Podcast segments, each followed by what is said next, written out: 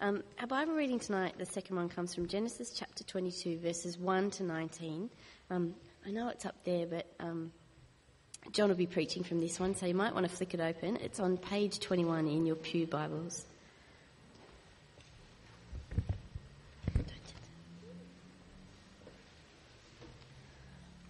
Okay, I think we're sorted down here.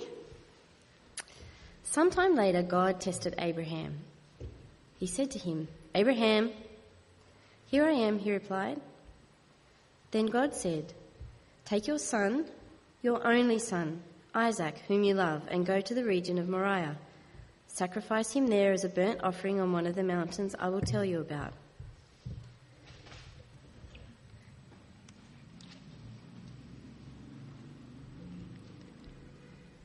Early the next morning, Abraham got up and saddled his donkey. He took with him two of his servants and his son Isaac. When he had cut enough wood for the burnt offering, he set out for the place God had told him about. On the third day, Abraham looked up and saw the place in the distance. He said to his servants, Stay here with the donkey while I and the boy go over there. We will worship, and then we will come back to you. Abraham took the wood for the burnt offering and placed it on his son Isaac, and he himself carried the fire and the knife. As the two of them went on together, Isaac spoke up and said to his father Abraham, Father, yes, my son, Abraham replied. The fire and wood are here, Isaac said, but where is the lamb for the burnt offering? Abraham answered, God himself will provide the lamb for the burnt offering, my son. And the two of them went on together. When they reached the place God had told him about, Abraham built an altar there and arranged the wood on it. He bound his son Isaac and laid him on the altar on top of the wood. Then he reached out his hand and took the knife to slay his son. But the angel of the Lord called out to him from heaven, Abraham, Abraham! Here I am, he replied. Do not lay a hand on the boy, he said. Do not do anything to him. Now I know that you fear God because you have not withheld from me your son, your only son. Abraham looked up, and there in a thicket he saw a ram caught by its horns. He went over and took the ram and sacrificed it as a burnt offering instead of his son. So Abraham called that place the Lord will provide. And to this day it is said, On the mountain of the Lord it will be provided. The angel of the Lord called to Abraham from heaven a second time and said, I swear by myself, declares the Lord, that because you have done this and have not withheld your son, your only son, I will surely bless you and make your descendants as numerous as the stars in the sky and as the sand on the seashore. Your descendants will take possession of the cities of their enemies, and through your offspring all nations on earth will be blessed because you have obeyed me. Then Abraham returned to his servants, and they set off together for Beersheba and Abraham stayed in Beersheba.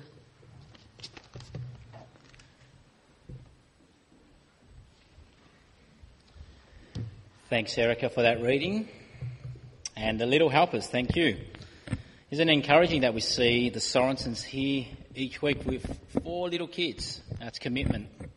Um, so thank you to the Sorensens. Well, please keep your Bible open to chapter 22.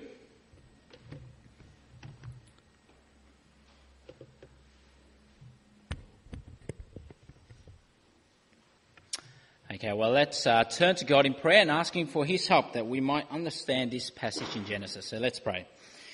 Heavenly Father, we pray that you might give us hearts and minds that follow your hearts and minds, thoughts that think your thoughts after you, and hearts that desire the things that you desire.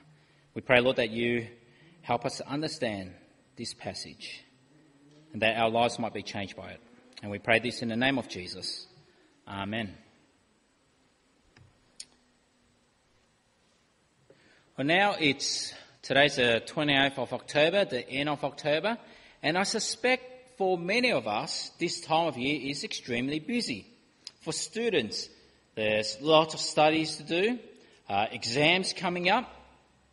For those of us who work, those of us who earn money, well, it's perhaps a busy time for us as well. If you haven't done your tax return yet, it's due in three days' time. Uh, for those of us who can't afford an accountant, it's in three days' time. So it's busy time of year for many of us, isn't it? Fourth term, busy time with Christmas coming up as well. Now, I wonder if this is true for you, but I find that when I'm busy, I tend to engage in some internal battle, the, the battle of the wheels inside me. So when it's busy, I'm thinking, should I do the tax return? Or should I take out the garbage slowly? Should I study? Or should I clean up my room? Should I prepare for exams coming up? Or should I watch Beauty and the Geek? You know, just to use my time wisely. Now, I don't watch this show, but apparently, apparently, if, if there's a guy there who studies health science, so if you're studying health science, perhaps you're a geek. And apparently, if you study, there's a guy there who studies aerospace engineering. Any, any aerospace engineers amongst us? I know there's at least three of us well, we're geeks apparently. I, that, that's news to me. I thought engineers then used to be, I thought they were the cool people, but apparently not. Well, anyways, during busy times, I find that there's always the, this battle of the wills, the internal battle, the internal struggle. What do I do? Do this or do, do that? And of course, that's sort of what our life is like. Struggles, internal struggles, ch- challenges, stresses. Do I do this or do I do that? And I find that this is particularly true for Christians as we seek and strive to do what God wants, as we seek and strive to obey God. Do we do that or do we do something else? Now, I'm sure all of you, perhaps you're going through some struggle or some tough time at the moment. I'm sure all of us will go through some struggle, some internal battle. Do I do this or that? Well, I thought I'd share with you uh, a year in which was um, quite a tough struggle for Yvonne and myself, a year that was quite stressful for us, and that's because it was a year that would determine what the rest of our life would look like. It was a year in which we reached this fork in the road. We had to decide do we do this or do we do that? It was a year in which involved so many internal struggles and battles. And this was 2007. It was a year that our daughter was born. A great time, stressful time, but that wasn't the struggle. That was easy. For, uh, for me anyway, not for Yvonne. But it was a year in which we had to decide what our future would look like. A year in which we have to decide, do we live in Melbourne? Do we continue to stay in Melbourne? Or do we move to Sydney? A year in which we have to decide do I continue in my career or do I go back to study? A year in which we have to decide do I earn my own living? Sounds like a reasonable thing. Or do we decide to go back and rely on the government, rely on Centrelink? 2007, we had to decide do I continue doing engineering work, which I love? Or do we move into full time gospel ministry? And so it was a year full of decisions like that, internal battles, challenging, struggling, working out what do I do? What do I do for the sake of my family? Do I look after, do what's best for my family? Or do I think about taking this step of faith? And so that was 2007. And I suspect you guys will have your own struggles and battles internally. What do I do? Well, in our passage today, Abraham is confronted with this huge internal battle, a huge struggle, a struggle that literally tears his heart apart. Do I love God or do I love my son? Do I love God or do I love my son? And so, what's the internal battle we see today? What's the stress, the struggle, the challenge that Abraham faced? Well, God in this story appears to Abraham once again. But this time, God comes to him not with a promise, not making a covenant with him. God comes this time to give him this strange command. Have a look at verse 2 with me. This strange command. God says, Take your son, your only son Isaac, whom you love, and go to the region of Moriah Sacrifice him there as a burnt offering on one of the mountains I will tell you about. Now, what's going on here? Sounds so strange. I mean, sounds so crazy. Has God, God gone crazy? I mean, what's God commanding here? This is your son, your only son, whom you love. Now go and kill him. Strange, isn't it? Really weird. But what makes this even more shocking is that God's promises depends on this son being alive. God's promises to Abraham that he would become a great nation, that he will be the father of many nations, and that he will have descendants as numerous as the stars in the sky. It depended on this son being alive. But now God is commanding him to kill him, to sacrifice him. What's going on? Just doesn't make sense. And it seems so cruel. But that was God's command. And so what did Abraham do? We can just imagine Abraham that night rolling around in his bed, thinking, stressing, struggling, hurting inside even. You know, this haunting reality, this unspeakable tragedy. What should I do? Love God or love my son? Love God or love my son? Now in 2007, we, we had it we had tough struggles, but nothing compared to this. I mean, even thinking about what Abraham had to decide between, that's haunting. And so, what did Abraham do about it? I wonder if he told Sarah about it. I wonder if he told his wife about it. Or did he keep it a secret from her? I mean, just imagine Sarah hearing what Abraham was commanded to do. Where are you taking my son? What are you doing? Are you out of your mind? Well, what did Abraham do?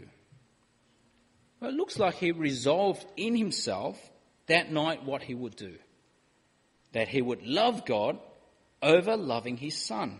And so in the morning, they got up, they prepared the, the wood for the sacrifice, the donkey, and Abraham set out with Isaac and his servants. They went on this three day journey. And again, just imagine as they're walking for three days, as they're traveling on these donkeys, things must have been replaying in Abraham's mind. Did, did God really say that? Did God really mean what he said? Sacrifice my son, the son of the promise. You know, you can just feel the internal battle going on in Abraham's heart. But then, three days later, they arrive at the foot of the mountain. And what did Abraham say? Verse 5. He says, Stay here with the donkey while I and the boy go over there. We will worship and then we will come back to you. Now, do you notice what was strange there in what Abraham said? Was he not serious about sacrificing Isaac? You know, it's the we. We will worship and we will come back. Was he trying to keep things hidden from Isaac, to not let him know? Or was he just trying to hold out hope, hoping that things might be different? Well, what happened then? Isaac, he carried the wood. Abraham, he got his knife. They walked up the mountain. And into that silence, Isaac turns to his father and says, Father, Abraham, my son, yes. The, the wood and the fire, the wood for the fire are here but but where's the lamb for the sacrifice? Now, now you must sense the confusion in Isaac here. You know, something doesn't look right. Daddy's got the knife, I've got the wood for the fire, but where's the lamb? Where's the sacrifice? And then Abraham, verse 8 God Himself will provide the lamb for the burnt offering, my son. Now, I wonder why Abraham said that. Could it be that he's still trying to keep Isaac in the dark? Or was it because that was Abraham's faith, that God would somehow provide a sacrifice, a substitute in place of his son? And so what happened? Well, they got to the place that God told them about. Abraham prepares the altar, he puts the wood on the altar, and with very little description, he binds up his son Isaac and lays him on the altar. Now, I just find it so hard to imagine what that scene would have been like. You know, what would Isaac have been thinking at this time? The confusion, the fear in his eyes. He's being bound up by his father, at his wrists, at his heels. He's being laid on the altar. But yet here, he submits to his father. Strange, isn't it? Doesn't fight back. And what was going through Abraham's mind as he's doing this? Now, as he's tying up Isaac, was his heart in pain? Were there tears flowing down from his face? And now the moment of truth. Verse 10. He reached out his hand. He took the knife to slay his son. So Abraham, in the end, went through what he resolved to do. Three days earlier, he resolved to love God more than his son. And now, three days later, on the mountain, he's about to slay his son. But just as soon as he was about to slay his son, an angel of God called out, Abraham, Abraham, here I am. And the angel of the Lord said, Do not lay a hand on the boy. Do not do anything to him. Now I know that you fear God, because you have not withheld from me your son, your only son. What a relief that was. And then over there in the thicket, a ram caught by its horns in the thicket, God provided a substitute, a sacrifice. And so the ram was sacrificed so that his son might go free. And then God says these last words to Abraham, the last time that we know of. God here expands on the promises that he's made already. Have a look at verses 17 and 18. God says, I will surely bless you and make your descendants as numerous as the stars in the sky and the sand on the seashore. Your descendants will take possession of the cities of the enemies, and through your offspring, not just you, Abraham, this where it's been expanded. Not just you, Abraham, but through all your offspring, all nations on earth will be blessed because you have obeyed me. God expands on the promises. And so here in this story, Abraham was tested. He was tested by God and his faith was proven genuine. He had real faith in God. He believed in God and he showed God that faith by doing what he did.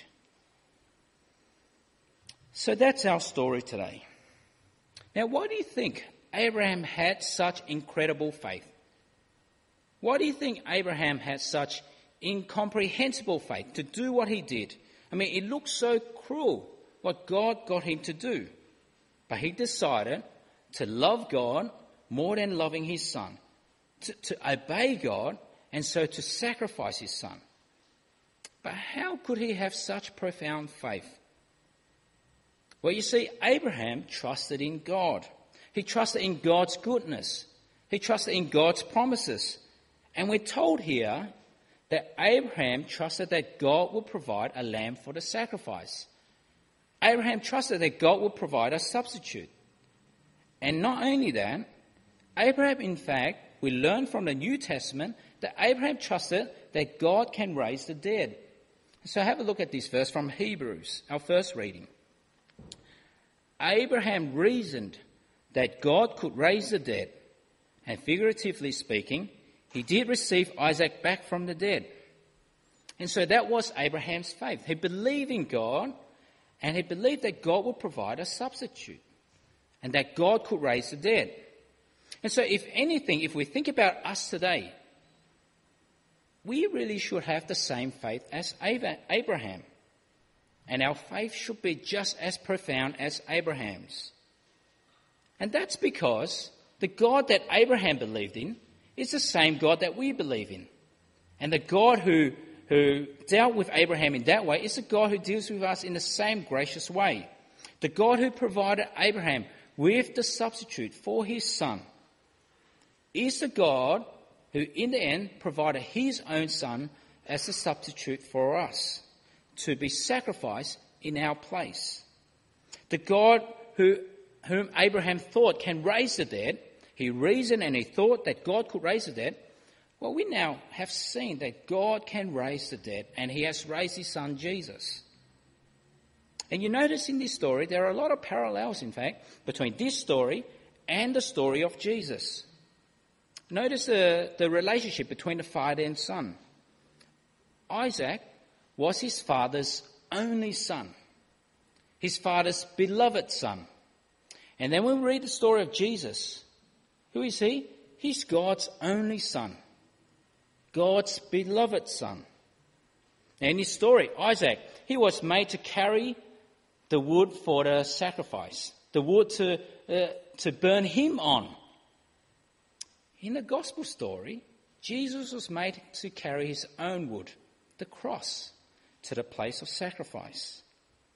Isaac here, when he was bound up, he willingly submitted to his father's will. Just incomprehensible that he would allow his father to tie himself, tie him up. Well, in the account of Jesus, Jesus willingly submitted to his Father to go to the cross, to die as a sacrifice. And in the Garden of Gethsemane, what did Jesus say? With, with sweats of blood, Jesus said, Not what I will, but what you will. Jesus submitted to his Father's will.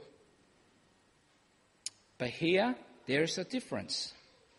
Isaac, there was a substitute for his life. The ram was found, the ram was sacrificed instead of him. But in the story of Jesus, there was no substitute. Jesus went to the cross. He died and he was sacrificed. And that's because he is our substitute. He died in our place. He died for our sins. He bore our penalty before God. And out of love, this is what God did. God made him who had no sin to be sin for us, so that in him we might become the righteousness of God. In Christ, our substitute, we are made right with God. And at the end of this story, well, we're told Abraham figuratively receive Isaac back from the dead. That's what the author of Hebrews said. But God literally received Jesus back from the dead. Jesus was raised on the third day, the real resurrection. And so that's why Abraham could believe. He believed that God would provide a sacrifice, that God could raise the dead. And in a sense, we can believe that and believe more because we have seen what God's sacrifice was for us, God's substitute for us. And we have seen that God can and has, in fact, raised the dead, raised his son from the dead. And so, if this is our God, if this is the God of Abraham and our God, how can we not have the same faith as Abraham? We are to have that same faith. How can we not believe God with our whole life? How can we not, like Abraham, obey God with all our lives. But then I suspect that though we might think this way, when we look at this story, we still think that's extreme. That's an extreme test of faith. You know, yes, God did test Abraham in that way, but surely we can't be tested in that way, can we? Surely that was just for Abraham. No way God would do that now. Well, the profound thing is that Jesus commands that exact same thing. The thing that was commanded of Abraham, it's in a sense still commanded of us today. That we would love God more than our family. Look at Jesus' words here in Mark chapter 10. Jesus says, No one who has left home or brothers or sisters or mother or father or children or fields for me and the gospel will fail to receive a hundred times as much in the present age homes, brothers, sisters, mothers, children, and fields, and with them persecution, and in the age to come, eternal life. You see, what was expected of Abraham is, in a sense, still expected of us. And Abraham showed his faith in raising that knife to slay his son. It will probably look different to us, but the principle is the same. And so we will be tested as Christians. We will be tested to see if our faith is genuine. Will I love God over loving my son? Will I love God over loving my daughter?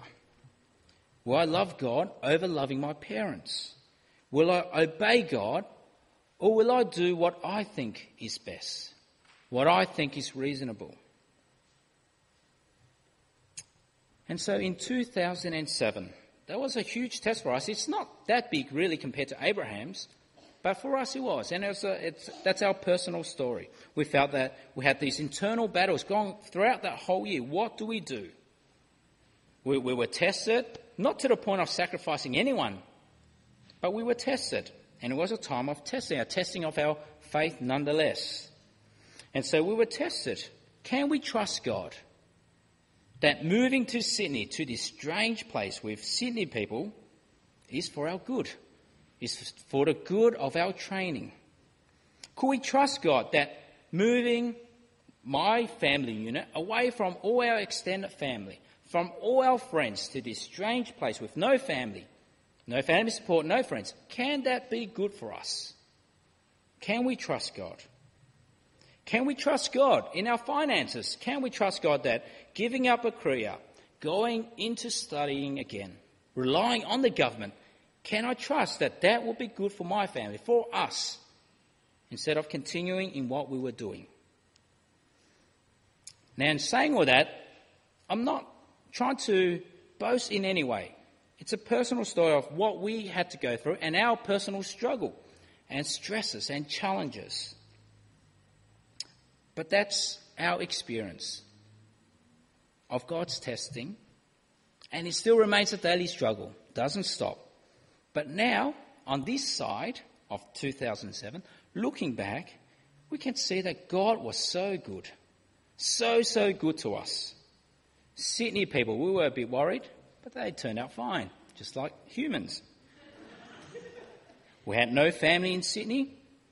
Well, God grew our family in Sydney. Yvonne and myself, we probably had something to do with it as well, but Caleb and Ethan were born in Sydney, so our family grew.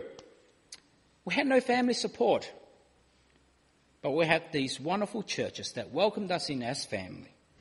Family we've come to know and love. Had no friends. But God gave us many, many new friends.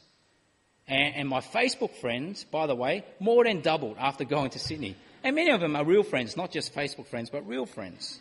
Hard to believe. Our little finances, can we trust God? Well, God provided abundantly.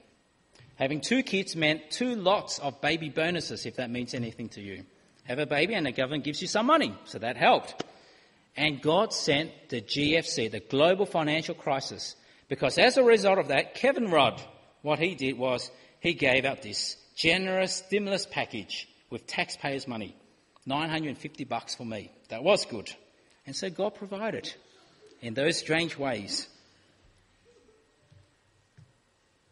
And so you too will have your own battles, your own struggles, internal struggles, the battle of the wills. What will I do? What will I do? Will I trust God? Do what seems incomprehensible? Will I trust God and do what seems extraordinary? What is countercultural? What is even crazy? Will I trust God? Or will I do what I think is best? What will I do when I am tested? Will I try to seek promotion and my career at all expenses, will I seek to strive to gain as much money as possible for the benefit of my family, of course. For the benefit of my family. Sounds good. Or will I seek instead to set my focus on being generous with all that God has given us? It's a different mindset. Will I trust God with the little that I have? Or will I trust in my own abilities? That is faith in action. Or this, will I trust God? This might be something some of you might have to face. Will I trust God? Will I instead think about aborting a child? When I get pregnant at 12 weeks and I do the Down syndrome scan and I find that this unborn child has Down syndrome? Will I abort the child? It seems reasonable in the eyes of the world. Seems like the perfectly normal thing to do. Abort the child with Down syndrome? Or will I trust God? Will I trust God? Go with the pregnancy, obey God, and show my faith in action. Now, I say that because that's something that some of us might need to face in the future. When we reach that stage of life, when we're having children, they're one of the, it's a joyful time, but yeah, it can be quite a scary time as well. Will I trust God? Will I have faith in God? Will I put my faith in action?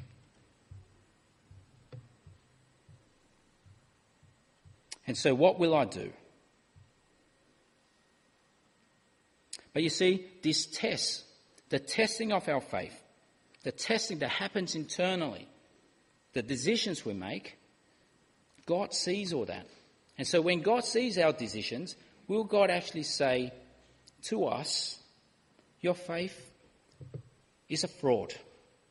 It was a dead faith. There was no faith there. But I can see that from your actions. Or will God see when we are tested and we've made our decision and we've obeyed, that God can see that is real and genuine faith. Will God say to us what God said to Abraham? Remember what God said. God said, Now I know that you fear God. In all our actions, we want to be doing it fearing God. And so in life, I shared a bit of my experience, not, not not crazy at all, not major compared to Abraham's, but they're the internal battles that we have to deal with. And you will too. You will have your own. How you will seek to serve God and obey Him. The stresses, the challenges, and the stresses and the tests. But let me finish off with this verse. It will come up soon. I'll read it. This verse from Romans chapter 8, verses 31 to 32. If God is for us, who can be against us? He who did not spare his own son, but gave him up for us all, how will he not also, along with him, graciously give us all things? You see, this is the God we believe in. This is our God. How can we go on living not trusting him? How can we go on living not obeying Him? A God who would not spare His own Son for us. And when we do obey, our faith is proven genuine. Now, today is a day where we remember Reformation Sunday. Luther, as a great display of his faith and obedience, he said to the emperor to his face, Here I stand, I can do no other, so help me God. In a sense, we must be able to say something similar. We must be able to say, Here I stand. Here I stand. I can do no other but to trust and obey you. So help me, God. Let me pray.